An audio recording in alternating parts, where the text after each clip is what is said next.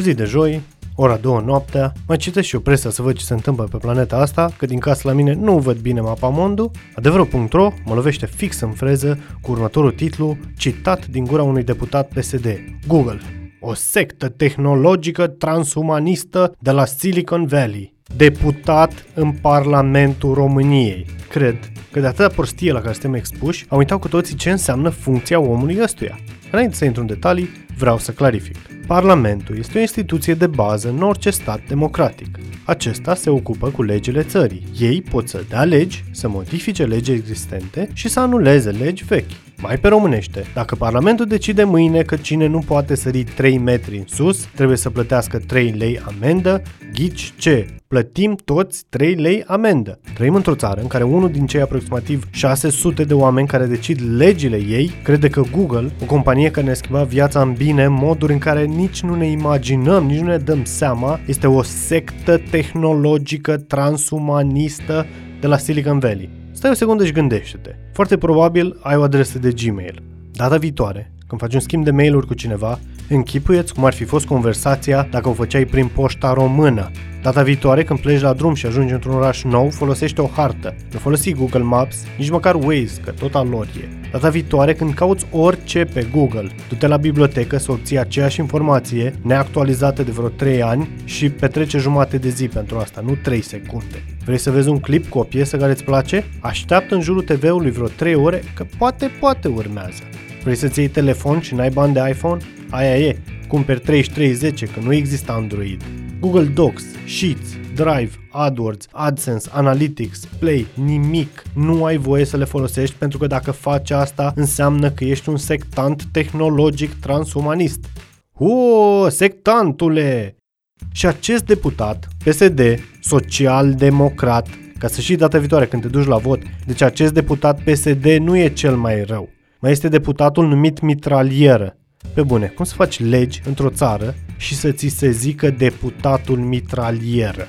Trec peste faptul că e condamnat definitiv pentru luare de mită, el propunea trasul cu tunurile de apă în protestatari și amintea că și-a păstrat mitraliera AKM de la Revoluție, lucruri de altfel ilegal. Și stai că mai sunt. Îl mai avem pe Șerban Nicolae, alt deputat PSD, care informează o colegă, tot parlamentar, citez, am o poză în care dumneavoastră faceți sex anal. Bă, ești nebun? Ăștia sunt trei oameni, din cei aproape 600, care fac legea la propriu în țara asta. Mai caut un pic și văd într-un articol din 2015 că 80 de parlamentari au probleme cu legea. 16 condamnați definitiv, 11 condamnați în prima instanță, 20 trimiși în judecată și vreo 33 urmăriți penal. Pe une, oricine altcineva în afară de ei, pe care eu o cunosc sau pe care o cunoști tu, ar face mult mai bine pentru țara asta în acele funcții prin simplu fapt că ar face mai puțin rău. Nu mă crezi? Propun următorul experiment. Un test care să determine dacă ai prieteni cu stofă de parlamentari vechi sau noi. Scoate un pix și scrie cei mai apropiați 5 oameni din viața ta. Nu e relevantă ordinea. Pe bune, pune mâna și scrie. Vorbesc foarte serios, gen pune o pauză, treci la treabă, scrie acolo 5 nume, e foarte important, eu te aștept. Mai mult?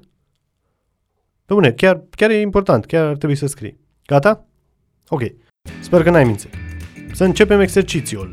Întrebarea numărul 1.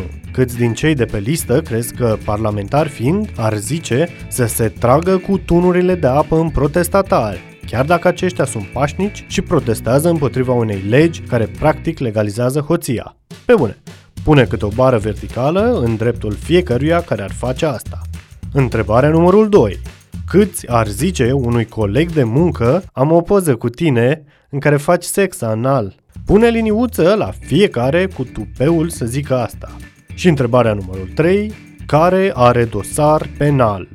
Acum, dacă nu ai strâns nicio liniuță la niciunul dintre cei 5 prieteni sau ai maxim una sau două, atunci acest episod îți este dedicat ție. Tu și cei mai apropiați 5 oameni ai tăi sunteți net superiori parlamentarilor țării și indiferent cât de proști, necalificați sau nesimțiți sunteți, clar nu sunteți la fel de răi ca cei care deja sunt acolo. Așa că vă doresc faimă, pentru că așa câștigi alegeri, la modul cel mai serios. Faima v-ar ajuta să câștigați un loc în Parlament, lucru care ar schimba țara asta în bine. Așa că să trecem la treabă. De mâine vreau să te trezești și să-ți dorești să fii faimos. Sau măcar să-ți ajuți unul dintre cei cinci prieteni să fie faimos. Lasă toate grijile trecătoare. Faima trebuie să fie noua ta prioritate. Faimă egal vizualizări, expunere, offline, online. Trece la crea conținut, scrie postări pe blog, înregistrează podcasturi, fă vlog, salută necunoscuți pe stradă și zile de plan. Povestește-le de acest podcast și zile de planul nostru, care pe cât de simplu, pe atât de clar în ceea ce privește rezultatele dobândite odată atins. Nu crezi în tine și nu vrei să ajungi parlamentar? Nici tu, nici prietenii tăi? Nu-i nimic. Fă testul cu necunoscutul căruia tocmai i-ai zis de planul nostru, poate el va duce bătălia mai departe. Eu zic să începem. E timpul să fim faimoși, pentru că indiferent cât de proști sau corupți am fi, suntem clar o îmbunătățire la ce avem acum în Parlamentul țării. Ăia de fac legea și la propriu și la figurat. Și la următorul scrutin să-mi cauți acolo numele pe buletinul de vot. Catană Doru, membru NPSD, pentru că a venit timpul să NPSD ce se întâmplă în jurul nostru. Ți-a plăcut asta? Bine, vezi că nu e originală. O să o la paraziții mai de mult. Vezi? Sunt și corect. Nu fur. Citez sursa. Așa că până la următorul vot, promovează-mă! Promovează-te! Fă faimă!